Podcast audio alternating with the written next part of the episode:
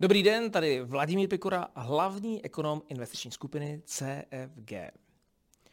Český statistický úřad počátkem ledna přinesl nové statistiky.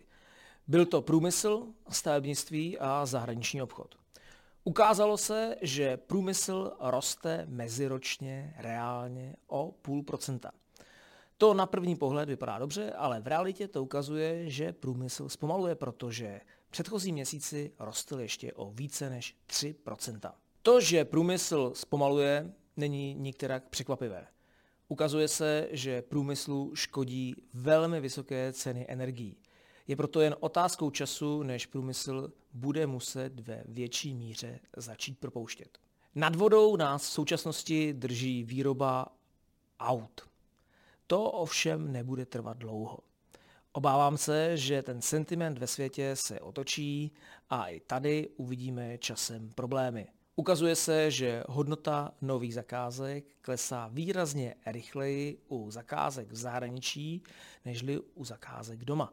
To znamená, že problémy přicházejí do ekonomiky ze zahraničí. Vzhledem k tomu, že srpen a září byly relativně dobré měsíce, ten výsledek za celý rok nebude špatný, očekávám růst někde kolem 1,5%.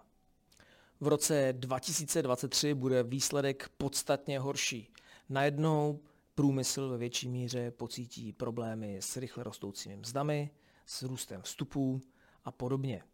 Výsledkem bude, že za celý rok průmysl poklesne zhruba o 1%. Stavební produkce v listopadu poklesla o 8 desetin a nových stavebních povolení se vydalo o 6% méně. Horší je, že hodnota staveb, které byly povoleny, poklesla o 22% To ukazuje, že stavebnictví se nedaří a ani se mu dařit nebude. Za celý rok 2022 očekávám, že průmysl rostl kolem 2 Rok 2023 bude horší. Stále bude problém s úvěry. Lidé se nedostanou k hypotékám. Trh nemovitostí ještě poklesne. A proto očekávám, že za celý rok 2023 stavební produkce poklesne kolem 2%.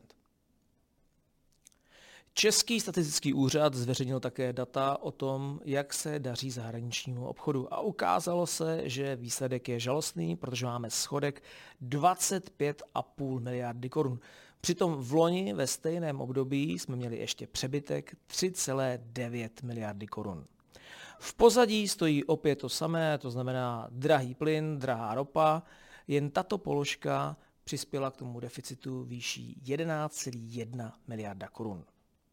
Zajímavé je podívat se na dynamiku zahraničního obchodu. Vidíme, že exporty překvapivě rychle rostou, když si připsali téměř 11% Bohužel dovozy rostou ještě rychleji, když si připsali 19% Za celý rok 2022 očekávám deficit zahraničního obchodu kolem 220 miliard korun.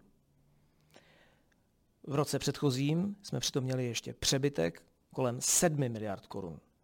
To znamená, že v zahraničním obchodě nastalo ohromné zhoršení. To by se mělo podle ekonomické teorie zrcadlit ve slabším kurzu koruny. Rok 2023 by neměl být podstatně lepší nežli rok 2022 a proto očekávám, že i deficit zahraničního obchodu bude v roce 2023 podobný jako v roce 2022.